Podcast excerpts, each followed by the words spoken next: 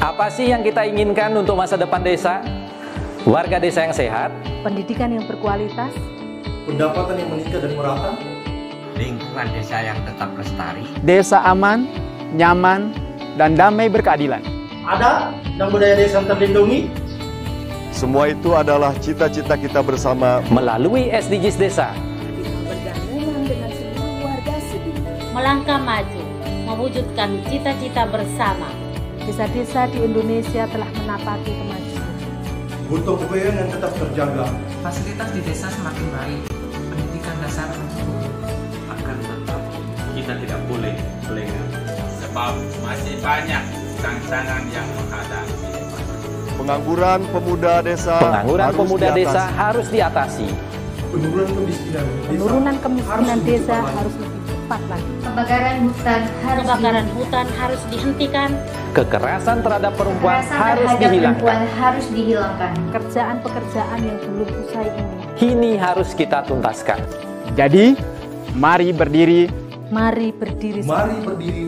Mari berdiri sebaris, berjajar bergandengan tangan, melukis kuntul baris, mewujudkan cita-cita kita bersama. dan pastikan Tidak ada satupun warga desa yang tertinggal di belakang. Mari membangun Indonesia dimulai dari desa. 18 tujuan untuk mewujudkan desa yang lebih baik.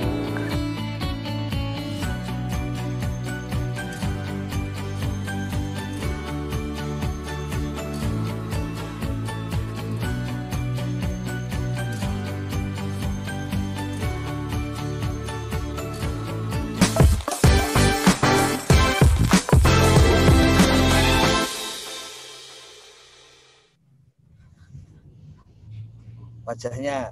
Ya. Selamat pagi kerabat desa berbahagia di seluruh Indonesia. Dan hari ini kita bersama di SDGs uh, sarapan SDGs desa bersama Kemen Desa. Dan tidak terasa hari, dari 18 SDGs desa kita hari ini sudah mencapai SDGs desa yang ke-16 dan kita sapa terlebih dahulu. Ada Assalamualaikum Pak Ivan. Assalamualaikum Mbak Umay, kerabat desa yang berbahagia, segar pada pagi hari ini.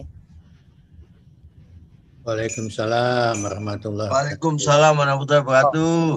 Ya. Apa kabar Gus Ipan? Alhamdulillah. Pagi-pagi sudah harus berangkat masalahnya. Berbeda hari ini Pak Ivan. Ada apa ini Pak?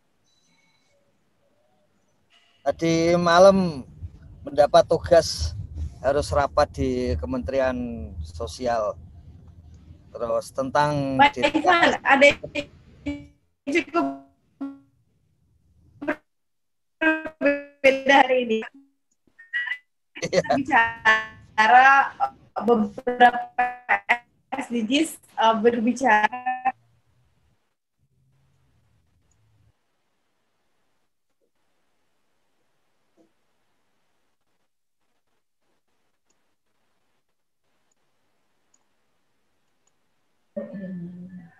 Jadi enak kan tiap pagi kan kuliah. Maaf, Umay, kerabat desa ini Oke. internetnya. Ini kayaknya ada gangguan di sinyal. Oke, Mas Ivan. Ya, siap. Nah, tentang desa damai berkeadilan. Nah, ini menarik ini untuk apa? Kita pengen dengar ini ceritanya seperti apa itu indikat apa eh, desa yang damai berkeadilan itu apakah kemudian akan ada peradilan di tingkat desa atau bagaimana? Silakan Gus. karena Ya, ya, karena ya. sempat bergulir tentang bagaimana kearifan lokal, uh, bagaimana adat desa dan seterusnya itu dihargai. Salah satunya adalah memberi ruang untuk ada peradilan di tingkat desa dengan kepala apa dengan sidang di desa dan seterusnya. Silakan Gus, ini yang dimaksudkan seperti apa? Nanti sambil menunggu apa Umay masuk uh, dilanjutkan lagi. Silakan. Terima kasih Gus Koco. Jadi benar yang disampaikan tadi Tapi seperti kemarin disampaikan bahwa uh, dalam tanda kutip peradilan di tingkat desa nanti ada di SDGs desa nomor 18. Kalau yang untuk ini, ini sebetulnya begini. Jadi dalam pembahasan pembangunan di uh, PBB itu diketahui bahwa salah satu kelemahan pembangunan selama ini itu hanya merujuk kepada hasil gitu. Tapi satu konsep pembangunan tidak sekaligus mencakup kepada proses menuju hasil. Nah, proses menuju hasil itulah yang dimasukkan di dalam SDGs. Jadi kalau misalnya kalau kita bandingkan dengan MDGs, Millennium Development Goals itu, itu salah satu yang tidak ada di sana itu bagaimana proses menuju uh, pembangunan itu bisa bisa berhasil atau bisa mendapatkan hasil gitu. Nah, proses untuk menuju pembangunan yang berhasil itu di dalam SDGs globalnya itu ada dua. Yang satu yang kita bicarakan sekarang yaitu melalui uh, perdamaian dan melalui keadilan bagi semua pihak. Kemudian yang kedua nanti di SDGs desa nomor 17. Yang kalau di level global itu terutama berkaitan dengan jaringan ya jaringan baik itu jaringan sosial maupun jaringan yang bersifat uh, fisik jadi soal IT dan sebagainya itu ada di SDGs ke-17 kemudian untuk Indonesia ditambah lagi bahwa paling penting mendasarkan semuanya itu berbasis pada kearifan lokal desa makanya ada SDGs ke-18 ya jadi kita sekarang bisa mengetahui bahwa SDGs desa nomor 1 sampai nomor 6 itu yang sering kita sebut sebagai bagian untuk untuk melayani warga, untuk menguatkan kewargaan ya. SDG 1 sampai SDGs nomor 6 karena itu tentang menanggulangi kemiskinan, kelaparan, kesehatan, pendidikan, perempuan, kemudian tentang layanan air bersih. Kemudian SDGs desa nomor 7 sampai ke nomor 15 itu sebetulnya spesifik wilayah itu.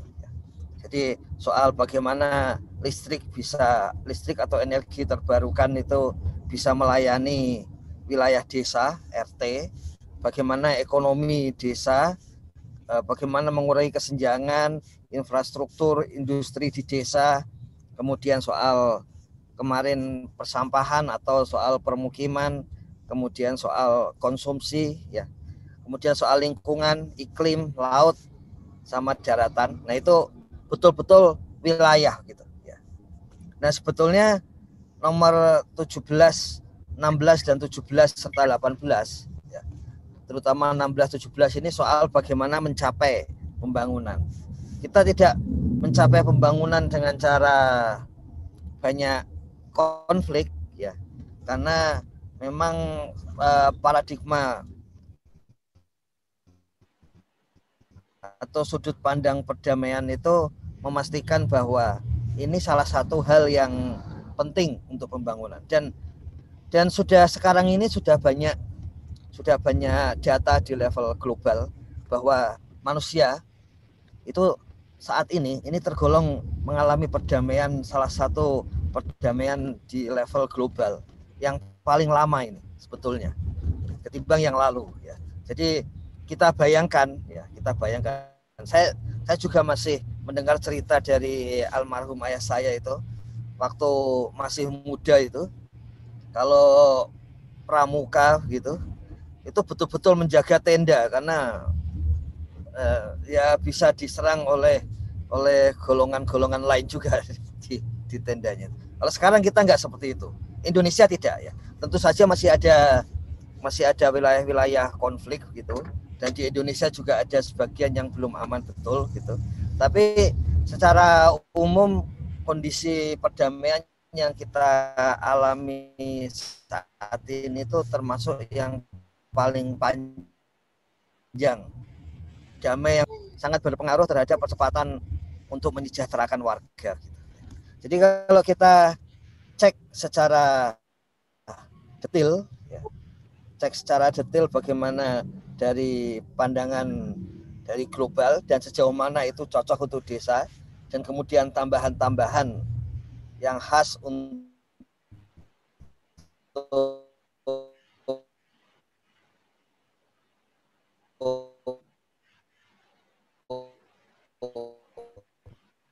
Indonesia itu jadi di level global SDGs di level global.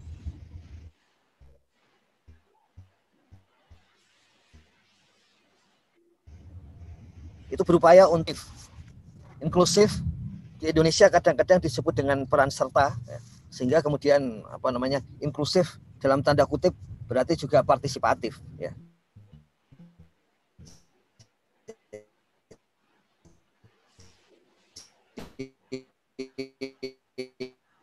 partisipatif dalam art, karena partisipatif bisa juga berarti yang lebih produktif. Jadi ini menguatkan masyarakat yang inklusif dan damai untuk pembangunan berkelanjutan dengan cara ini.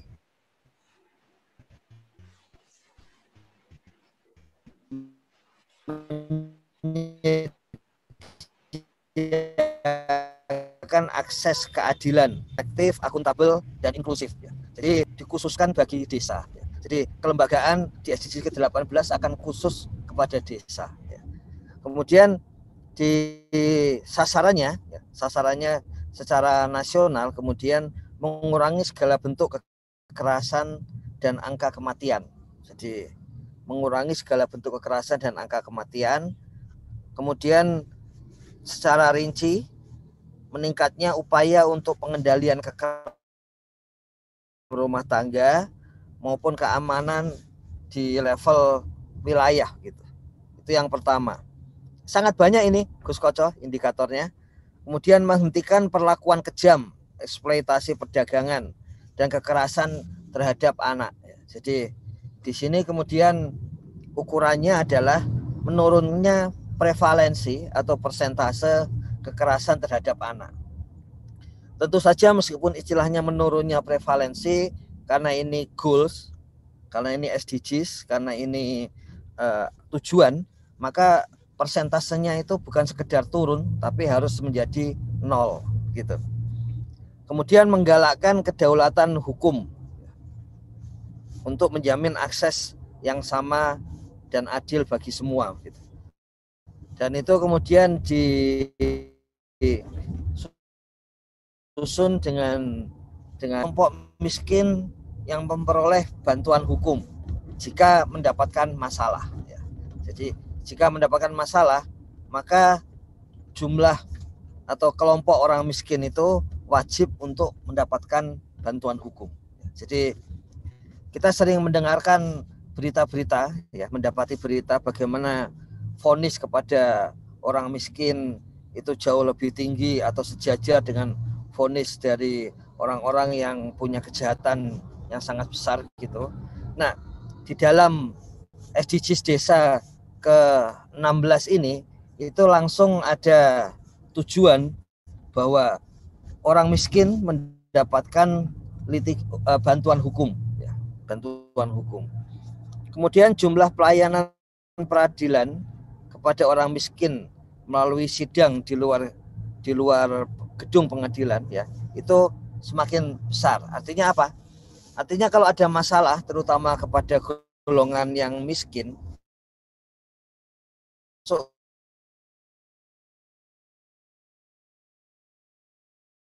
so, Artinya ini istilah istilah kita sehari-hari gitu. Kemudian berikutnya adalah mengurangi korupsi dan penyuapan. Ya. Yang kemudian menggunakan indikator perilaku anti korupsi. Jadi indikator perilaku anti korupsi itu sebetulnya isinya adalah apakah bersedia untuk menyuap seperti itu. Jadi ini pernyataan-pernyataan yang berkaitan dengan sikap gitu. Jadi ini aspek pencegahan ya. Kalau sampai terjadi kasus penyuapan dan terbukti di pengadilan berarti ya memang ada penyuapan itu. Tapi untuk sebelum itu terjadi, maka ada indeks perilaku apakah bersedia menyuap kemudian apakah bersedia disuap seperti itu. Jadi isinya seperti itu. Kemudian lembaga yang efektif, akuntabel, transparan di semua tingkatan ya. Kalau di di level lembaga itu WTP ya wajar tanpa pengecualian. Ini kalau digunakan di BPK kalau di desa tentu saja artinya laporan keuangan itu diterima melalui Musdes oleh BPD dan warga desa. Kemudian ada meningkatnya skor untuk uh, untuk sakit ini kalau di level pemerintahan di atas desa ya. sama kalau di desa berarti indikatornya ya pertanggungjawaban kepala desa diterima oleh Musdes. Kemudian menggunakan uh, e-procurement pengadaan barang dan jasa secara elektronik. Ya. Yang penting untuk di desa tentu saja adalah ada publikasi yang luas tentang pengadaan barang dan jasa. Ya. Kemudian meningkatnya persentase instansi yang memiliki indeks reformasi birokrasi baik. Reformasi birokrasi itu kalau di desa ada peraturan Menteri Dalam Negeri tentang SOTK ya. Kalau itu dituruti maka reformasi akan menuju kepada pola lembaga pemerintahan yang yang lebih modern gitu. Kemudian meningkatnya persentase kepatuhan terhadap undang-undang pelayanan publik. Nah, ini indikatornya adalah bagaimana jadi ini menarik ini Gus Koco kerabat desa sekalian. Jadi semua lembaga publik itu pada dasarnya membutuhkan data sejauh mana yang kita layani itu merasa dalam tanda kutip sekarang istilahnya puas gitu ya terhadap layanan kita. Nah, di dalam indikatornya itu itu pertanyaan kepada keluarga di desa sejauh mana mereka puas terhadap layanan pemerintah desa. Gitu. Jadi ada indeks kepuasan yang bisa disusun atau paling tidak satu indikator-indikator kepuasan masyarakat desa terhadap uh, pemerintah desa. Dan itu karena dikumpulkan di tiap keluarga, pemerintah desa akan mengetahui kalau ingin meningkatkan layanan ya, itu apakah untuk semua warga ataukah ada yang memang untuk semua warga, tapi untuk RT RT tertentu harus lebih ditingkatkan. Karena misalnya di RT 5 begitu orang yang mengatakan puas itu lebih sedikit daripada di RT-RT yang lain. Jadi didalami lebih lanjut gitu. Kemudian menjamin keputusan yang bertanggung jawab, kemudian partisipatif, inklusif, representatif ya. Istilah-istilah seperti itu. Nah, itu yang kemudian diejawantahkan kalau di nasional itu meningkatnya keterwakilan perempuan.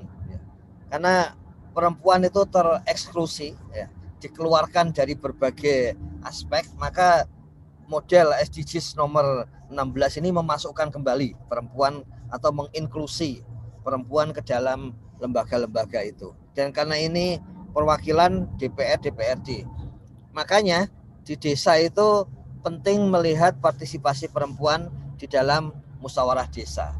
Bahkan Gus Menteri menyampaikan jumlah perempuan di di badan permusyawaratan desa itu juga perlu perlu uh, lebih besar yang kita hitung sebagai 30 persen. Yang ternyata di tempatnya Pak Carek Selamat itu sudah lebih dari itu kemarin kan? Kemudian meningkatnya keterwakilan perempuan dalam pengambilan keputusan di lembaga eksekutif. Jadi tidak hanya legislatif tapi eksekutif. Maka di sini dilihat sejauh mana perempuan ada di dalam perangkat desa. Di level nasional, perangkat desa itu jumlahnya rata-rata 11. Jadi ya paling tidak harusnya ada empat dari 11 perangkat desa uh, perempuan. Kemudian indeks lembaga demokrasi ya. Itu bagaimana pandangan terhadap terhadap uh, eh, DPR ya terhadap DPR DPRD seperti itu yang berarti artinya adalah kepuasan masyarakat desa terhadap layanan terwakilinya suara masyarakat desa itu di dalam BPD ya. jadi nanti tidak hanya kepuasan warga terhadap layanan pemerintah desa desa juga akan memperoleh nilai atau mengetahui nilai kepuasan warga terhadap BPD sehingga itu memudahkan memudahkan untuk memperbaiki diri gitu. Jadi sama Kementerian Desa itu juga mulai tahun ini mengadakan survei uh, kepuasan gitu.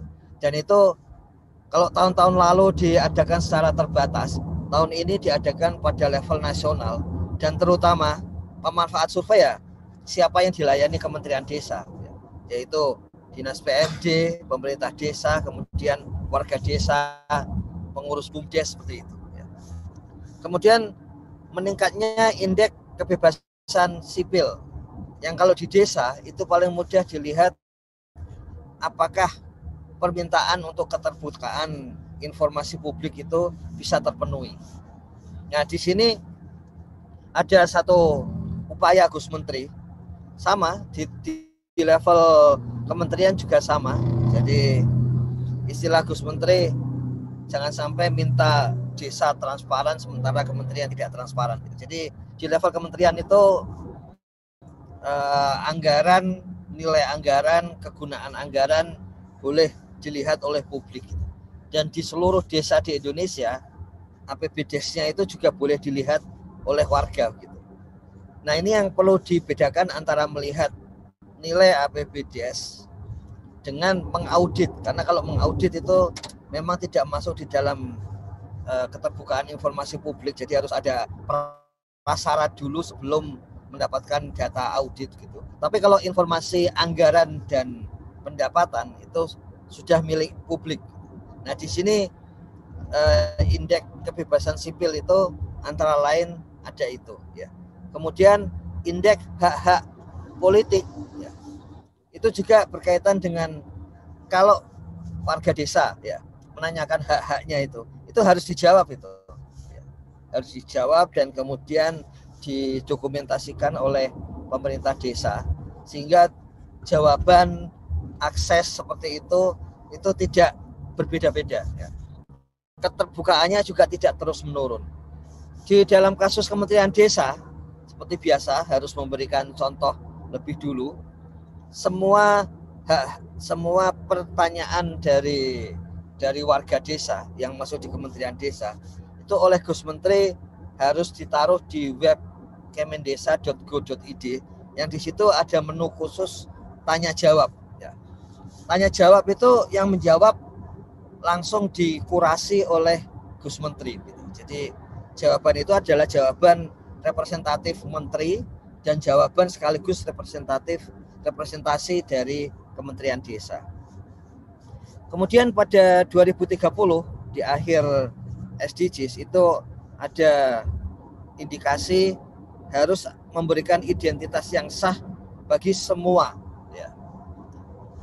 Yang kalau di Indonesia ya itu layanan dasar kepemilikan akte kelahiran itu harus dimiliki oleh penduduk golongan bawah di golongan bawah yang sering kali tereksklusi, kurang mendapatkan akses akte kelahiran, itu sekarang 100% ya, 40% dari golongan terbawah itu itu semuanya harus mendapatkan akte kelahiran ya. Akte kelahiran untuk anak. Bahkan e, melalui sarapan SDG desa dan kemudian pertemuan Gus Menteri dengan Prof Yudan Dirjen Adminduk ini tahun ini desa-desa yang sudah terakses internet dan sudah siap dengan peralatan, peralatannya mudah, peralatan uh, komputer yang bisa mengakses internet dengan lebih cepat, itu mendapatkan username dan password langsung ya dari adminduk melalui Kementerian Desa ya. Dan dia bisa melayani adminduk langsung di level desa. Langsung di level desa. Jadi uh, ini memang untuk mempermudah dan ini karena ada di dalam SDGs desa ke-16 maka mudah untuk dijalankan ya. ada dasar hukum untuk menjalankan adminduk sampai ke desa kemudian berikutnya itu akses publik terhadap informasi yang melindungi kebebasan mendasar. Seperti kebebasan untuk memperoleh hak asasi manusia ya kemudian kebebasan untuk mendapatkan informasi yang yang sudah dirumuskan oleh uh, Komisi Informasi Publik ya. Nah ini, jadi ada penghormatan terhadap uh, hak asasi manusia yang kalau kita identifikasi di desa itu kalau ada pengaduan di level desa itu khusus pengaduan yang karena ada pelanggaran suku, agama, ras ya, itu harus dipenuhi oleh desa ya. Jadi apa namanya pengaduan kalau itu basisnya ya ada pelanggaran sara kalau kita di masa lalu itu pelanggaran suku, ras, agama, golongan-golongan terutama golongan-golongan minoritas. Nah, itu sudah tidak boleh lagi. Ya, jadi ini memang ada hubungan positif, korelasi positif bahwa desa-desa yang di situ keragaman suku, keragaman agamanya itu lebih tinggi, ternyata cenderung ya memperoleh indeks desa membangun itu lebih cepat juga gitu. Jadi sepertinya memang uh, ada basis data untuk mengatakan demikian.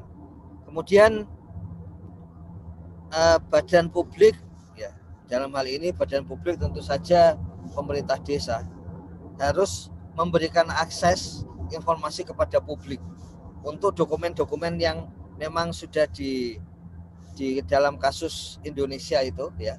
Historis Indonesia itu memang dokumen-dokumen yang boleh dimiliki oleh boleh dilihat oleh warga desa. APBDes contohnya seperti itu. Kemudian semua peraturan desa ya semua peraturan desa itu juga boleh harus boleh dilihat oleh oleh publik gitu.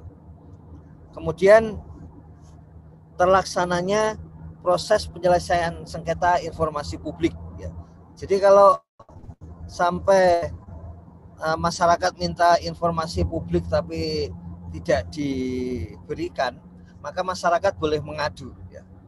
Nah kalau informasi itu memang harus harus disampaikan kepada masyarakat desa, sudah pasti nanti akan ada sampai ke level komisi informasi publik itu bahwa itu harus dilakukan. Ya.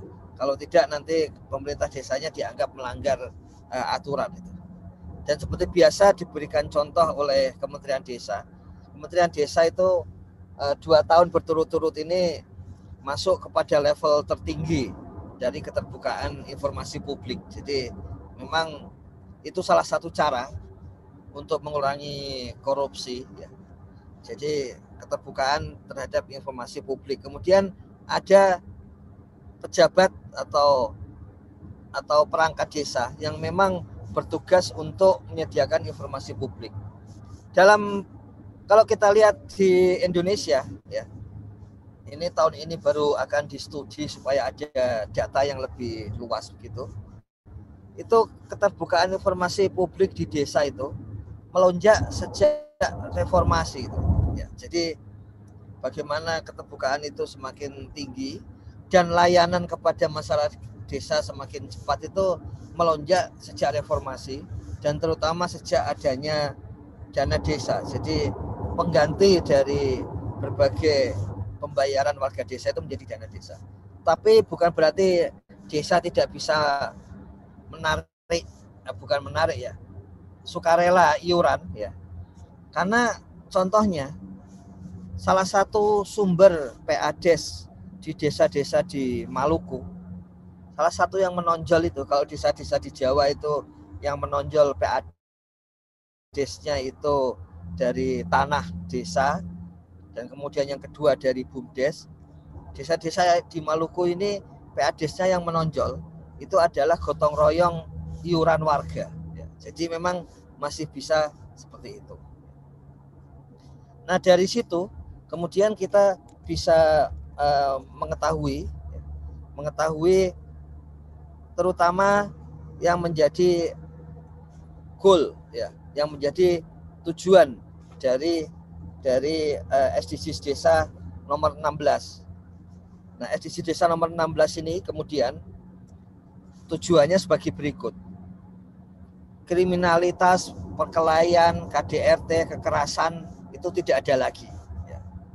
Kemudian gotong royong, terutama yang berbeda agama, suku, ras ya, itu semuanya terjadi ya. Kemudian pekerja anak ini salah satu jenis eksploitasi anak itu tidak boleh ada lagi. Perdagangan manusia tidak boleh ada. Layanan hukum kepada orang miskin itu harus maaf ini bukan 0%, 100%. Pengadaan barang jasa terbuka untuk publik ya. Tapi kan karena sekarang itu tahun ini harus swakelola maka lazimnya itu nanti akan dijalankan oleh pemerintah desa sendiri. Kemudian laporan pertanggungjawaban Kades dan laporan keuangan di akhir tahun itu diterima Musdes. Kemudian struktur organisasi desa itu sesuai aturan yang ada di Permendagri. Tingkat kepuasan layanan itu tinggi baik kepada pemerintah desa maupun BPD. Proporsi perempuan di dalam BPD dan pemerintah desa itu paling tidak 30 persen. Layangan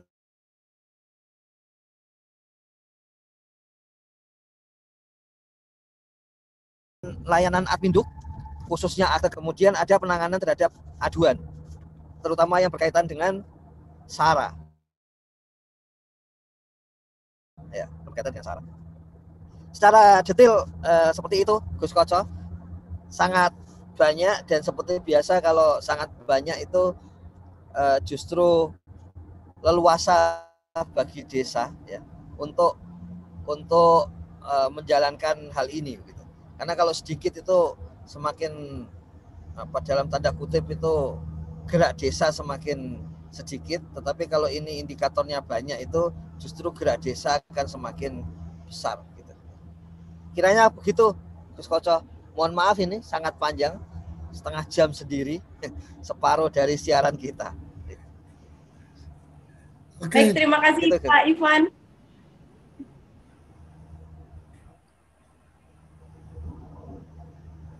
Ya, terima kasih Ya, terima Ivan kasih. Ya. Wow, ini ada kalau bisa dari dari SDGs pertama hingga SDGs ke-16 ini inilah sepertinya indikator yang paling banyak, bukan begitu Pak Ivan? Nanti ada satu lagi yang lebih banyak Umi. Edisi ke-18. Itu khusus dari Kementerian Desa ya Pak Ivan. Dan kerabat desa berbahagia, Pak Ivanovic dan Prof. Iwan, kita akan kembali lagi setelah pesan-pesan berikut ini. Kamu tinggal di pulau terpencil, pegunungan pinggiran kota, atau daerah di Indonesia yang tidak terjangkau jaringan fiber, ADSL, dan juga 3G. Internetan dengan cepat pasti cuma akan menjadi mimpi. Mau pakai tol langit, pakai desa wifi, kunjungi www.desawifi.id. Apa sih yang kita inginkan untuk masa depan desa? Warga desa yang sehat, pendidikan yang berkualitas, pendapatan yang meningkat dan merata, lingkungan desa yang tetap lestari, Desa aman, nyaman, dan damai berkeadilan. ada dan budaya desa yang terlindungi, Semua itu adalah cita-cita kita bersama melalui SDGs Desa. Satu, desa tanpa kemiskinan. dua, desa tanpa kelaparan, tiga, Desa sehat sejahtera. Empat, pendidikan desa berkualitas. 5. Keterlibatan perempuan desa. Desa layak air bersih dan sanitasi. Tujuh, desa berenergi bersih dan terbarukan. delapan, pertumbuhan ekonomi desa merata, sembilan, infrastruktur dan inovasi desa sesuai kebutuhan. 10. Desa tanpa kesenjangan 11. Kawasan permukiman desa aman dan nyaman 12. Konsumsi dan produksi desa sadar lingkungan. 13. Desa tanggap perubahan iklim. empat belas, desa peduli lingkungan laut, 15. Desa peduli lingkungan darat. 16. Desa damai berkeadilan. 17. Kemitraan untuk membangun desa 18. Kelembagaan, desa dinamis, dan budaya, desa adaptif.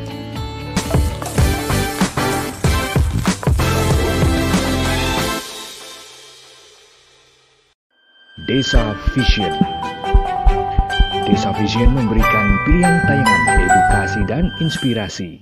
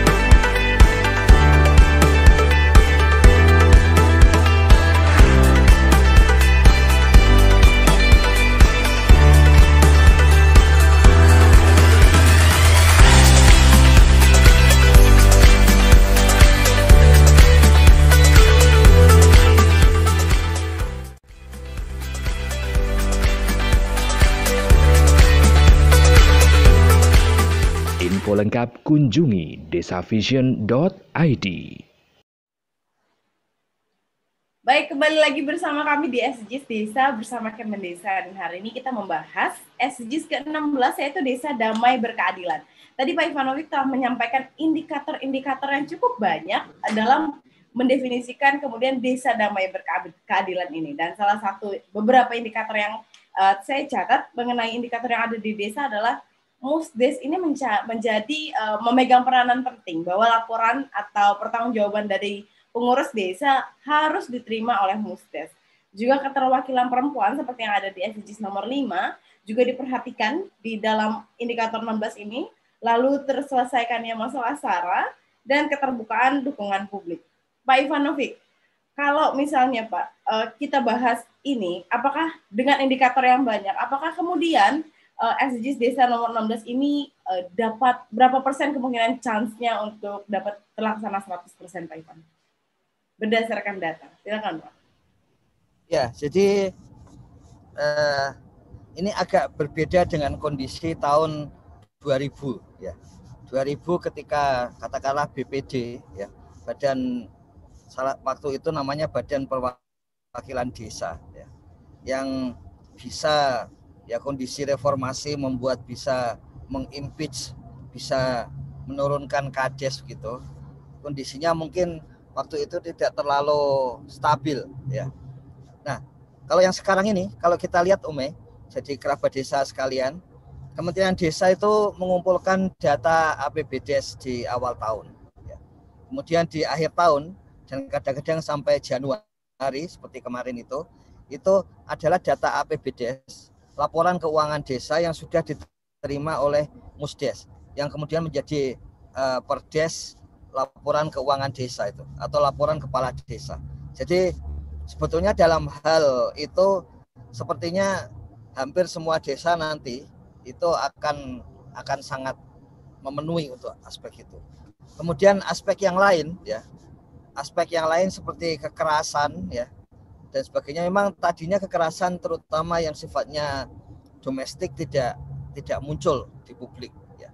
Tapi data mengenai uh, kerusuhan antar warga itu data itu ada ya dan jumlahnya itu sekitar 4% dari desa-desa di Indonesia ya. Jadi sebetulnya itu tidak akan banyak mempengaruhi desa juga begitu.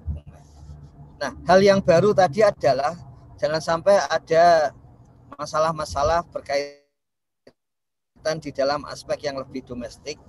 Dan yang baru juga adalah apakah ada indikator kepuasan baik terhadap pemerintah desa maupun terhadap BPD itu aspek yang baru. Dan itu aspek yang emang sangat sangat tukan itu ya. Aspek yang sangat penting bahwa kita mengetahui uh, seperti itu. Kemudian selain itu ya kita berarti belum belum terlalu mengetahui itu Ume tapi sejauh tidak banyak pemerintah desa yang diprotes warga yang ada di media massa ya. Ini Kementerian Desa mengumpulkan semua pemberitaan tentang desa, apa pun itu isinya ya. Jadi mulai tahun ini semua pemberitaan tentang desa itu dikumpulkan dan mundur ke belakang. Jadi bukan berarti hanya tahun ini mundur terus ke belakang. Itu sejauh pemberitaan itu desa yang yang diprotes oleh warganya ya itu ternyata tidak banyak ya tidak banyak tidak banyak itu artinya ya masih di bawah seribu artinya di bawah di bawah satu persen seperti itu ya. jadi tidak terlalu bermasalah sebetulnya itu jadi artinya apa artinya sebetulnya kita yakin desa dengan menjalani seperti biasanya itu akan memperoleh nilai yang tinggi indeks yang tinggi untuk SDG desa ke-16 ini. Nah, pertanyaan dari Pak Care Selamat ya. Siapa nanti yang akan melakukan monitoring dan sebagainya? Yaitu dari pemutakhiran data SDG desa ya. Jadi pemutakhiran data itu sekaligus menjadi eh, apa namanya pengetahuan awal kondisi desanya di tahun 2020 seperti ini gitu. Dan itu menjadi landasan untuk memperbaiki lagi gitu kalau misalnya ada masalah yang lain-lain, nah itu APBDes RKPDes dimulai Juni nanti akan bisa mempengaruhi itu. Nah, bagaimana monitoringnya? Monitoringnya Kementerian Desa memang seperti biasa Gus Menteri harus langsung mendapatkan hal itu ya. Nah, kalau istilah Gus Koco itu bagaimana kalau menteri sering-sering langsung berbicara dengan kepala desa ya. Nah, itu yang yang digulirkan oleh Kementerian Desa ini ya. Sesuai idenya Gus Koto. Kami sekedar menjadi loudspeakernya gitu menyampaikan gitu.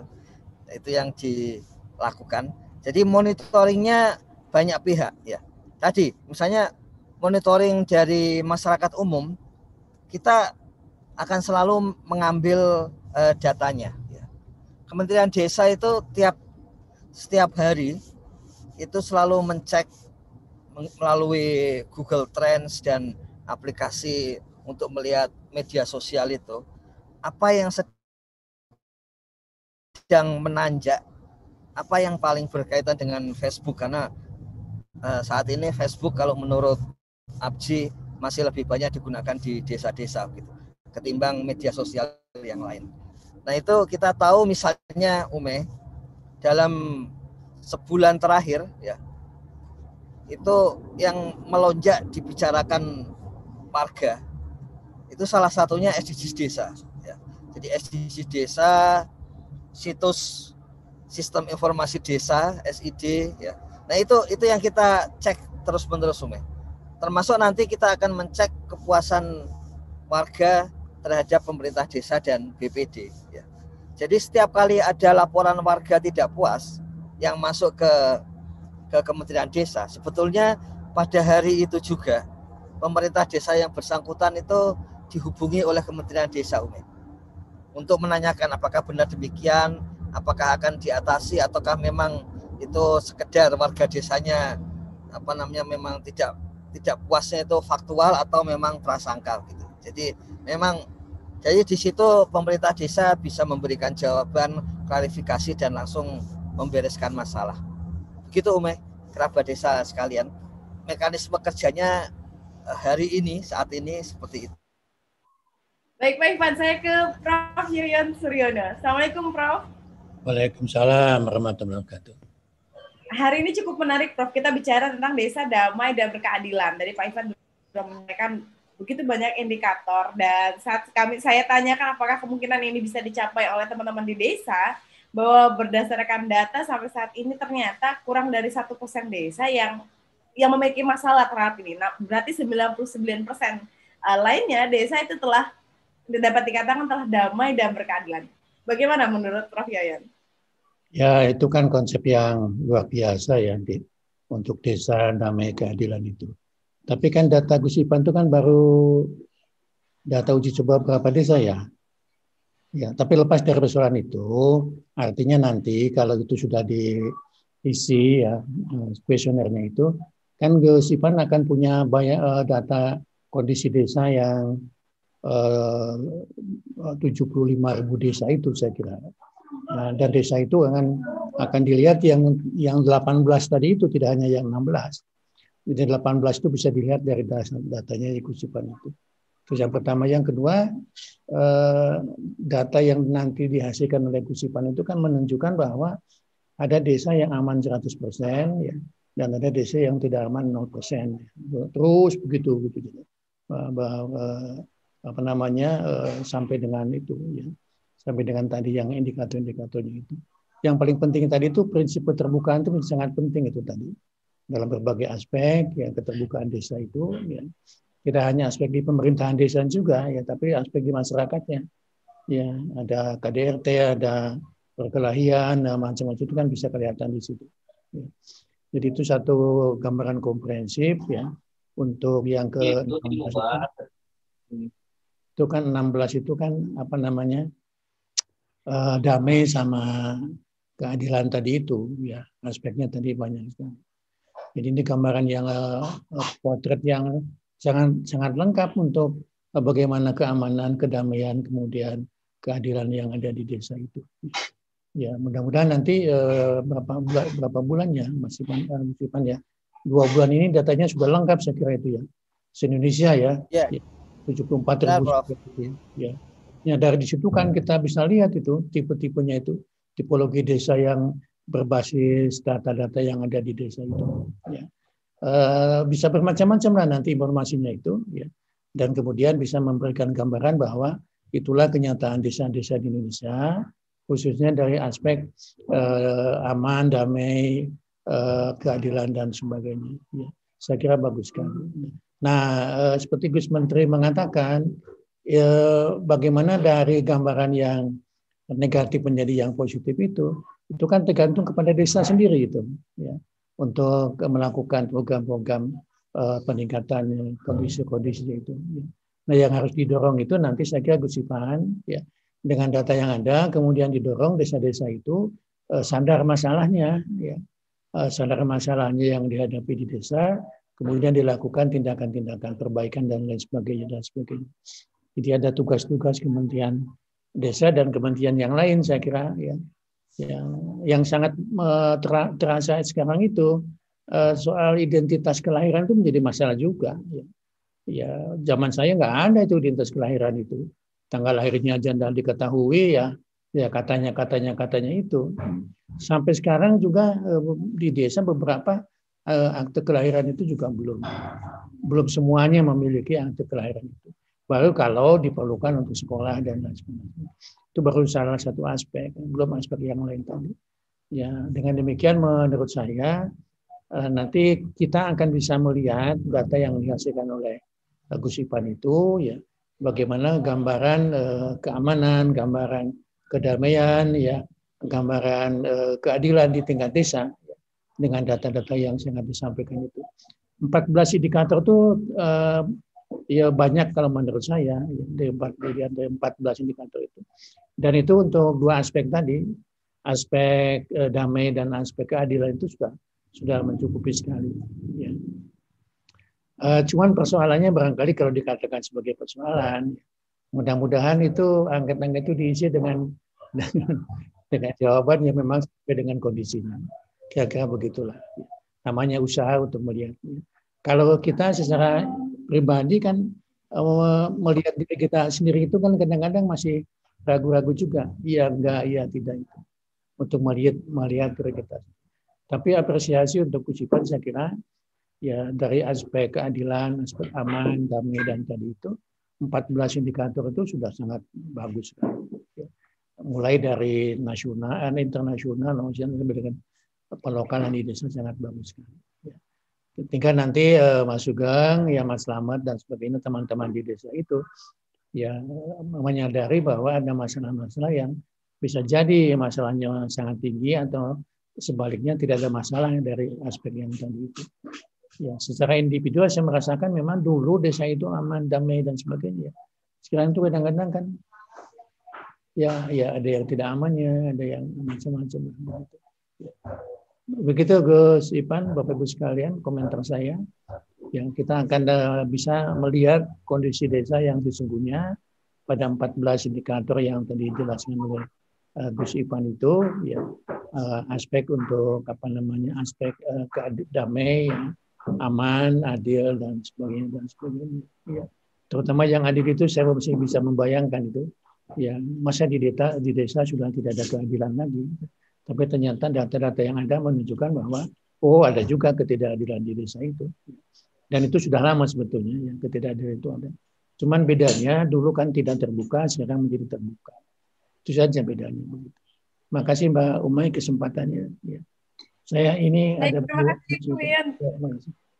Saya kembali ke Pak Ivan. Pak Ivan mungkin ingin menanggapi di 10 menit terakhir sarapan SDGs Desa bersama Kemen Desa. Silakan Pak Ivan. Ya, sebetulnya Prof. Yoyon sudah menyampaikan bahwa dari sisi ide dan ukuran memang sudah sudah bagus ya. Dan itu sudah teruji di negara lain juga. Nah, tinggal karena selama ini tidak terbuka, apakah nanti bisa mendapatkan data seperti itu? Itu apa namanya? Uh, yang disampaikan juga oleh Gus Prof Yoyon ini bahwa bagaimana cara mencapai hasilnya itu. Jadi memang seperti apa istilah Gus Menteri itu yang yang menarik di desa itu adalah bahwa ada kontrol sosial gitu, ada kontrol sosial.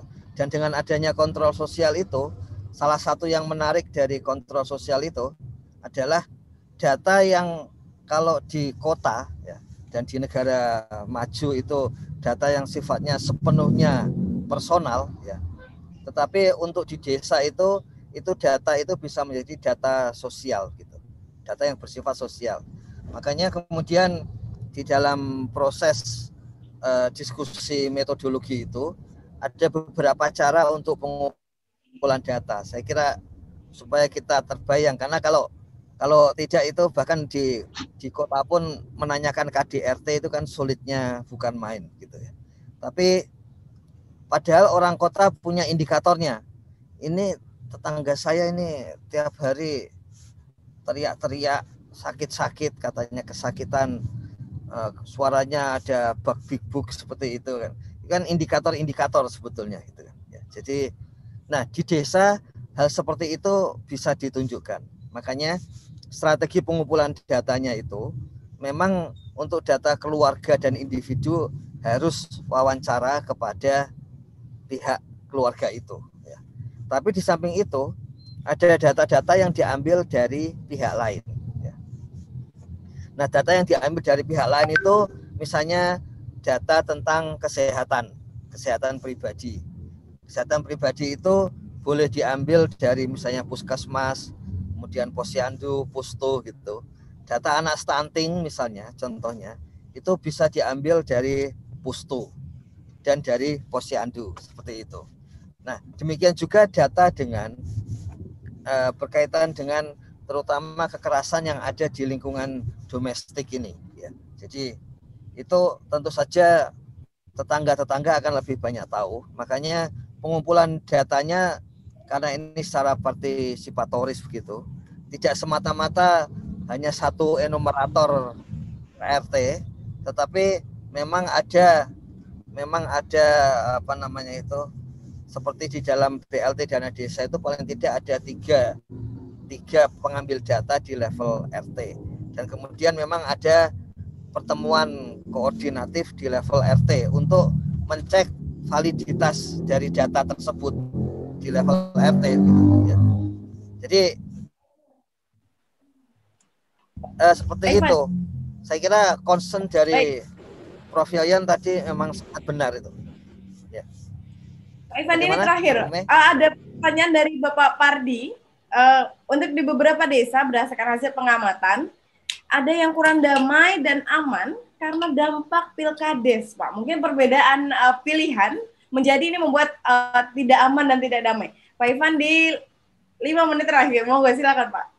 Ya, saya kira itu nanti akan akan muncul itu ya makanya nanti bukan sekedar tidak tidak damai seperti itu tapi kepuasan kepada kades kepuasan kepada pemerintah desa itu nanti pemerintah desa bisa mengetahui juga indikasi itu apakah kepuasannya meningkat atau tidak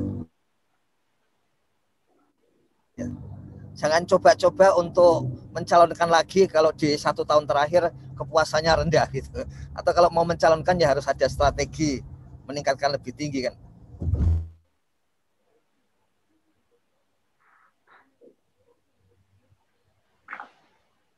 Ya Pak Ivan, oh sedikit terputus dari Pak Ivan. Saya ke Prof Yayan sedikit saja. Prof Yayan tadi sempat ada pertanyaan dari Pak Pardi bahwa hal banyak yang bisa desa diambilkan yang... oleh bahwa eh, relevan ya. Jadinya memang ya maaf ini internetnya kayaknya. Jadi memang sering kali setahun pertama itu ada masalah uh, pasca pilkades itu. Jadi tapi ya nggak apa-apa supaya desa mengetahui kalau ada masalah itu memang benar-benar masalah atau memang itu prejudice kita gitu. Dan serap, seberapa besar masalahnya.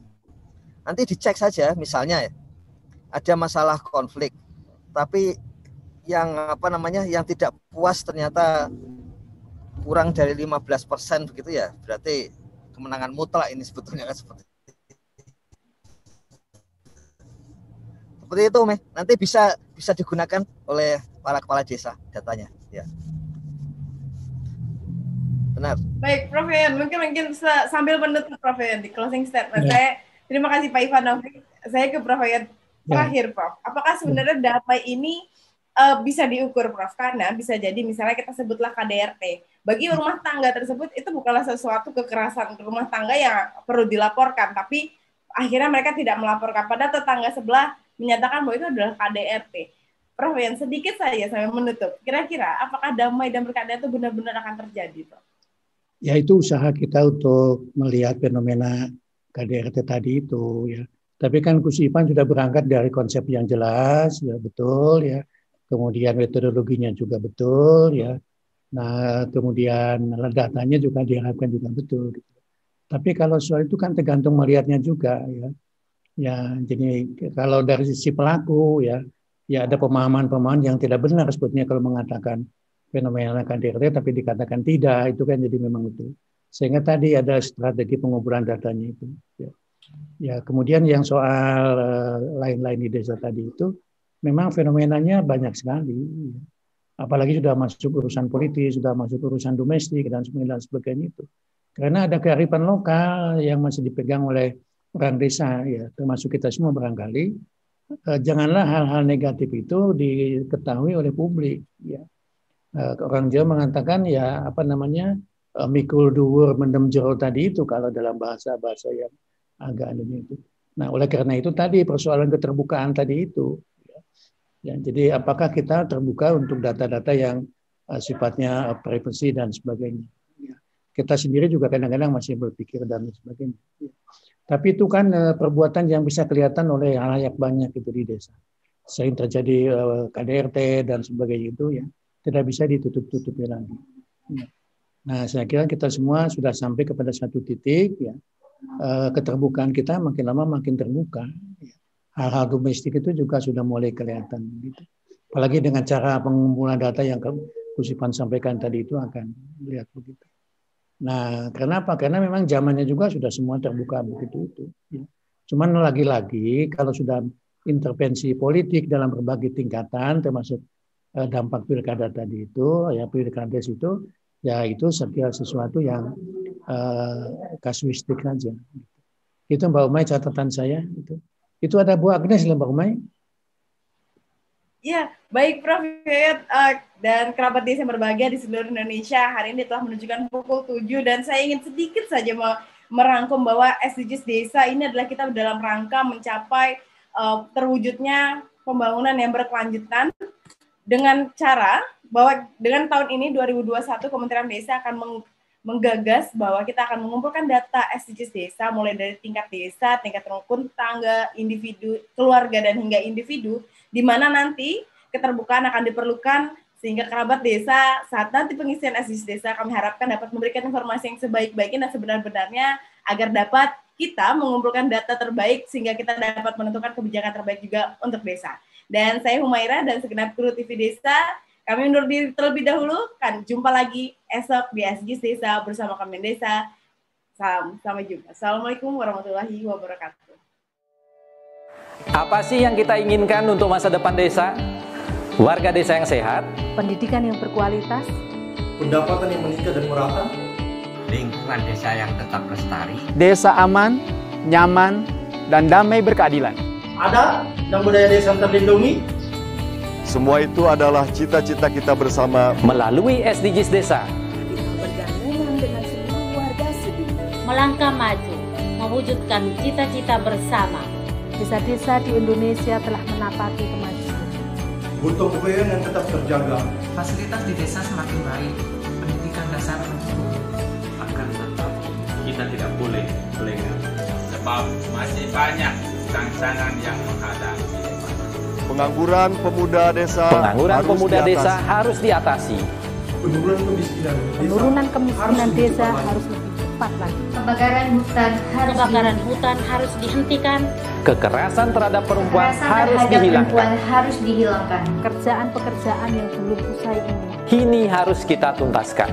Jadi, mari berdiri, Mari berdiri. Mari berdiri, Mari berdiri sebaris, berjajar bergandengan tangan, Melukis kuntul baris. mewujudkan cita-cita kita bersama. dan pastikan Tidak ada satupun warga desa yang tertinggal di belakang. Mari membangun Indonesia dimulai dari desa. 18 tujuan untuk mewujudkan desa yang lebih baik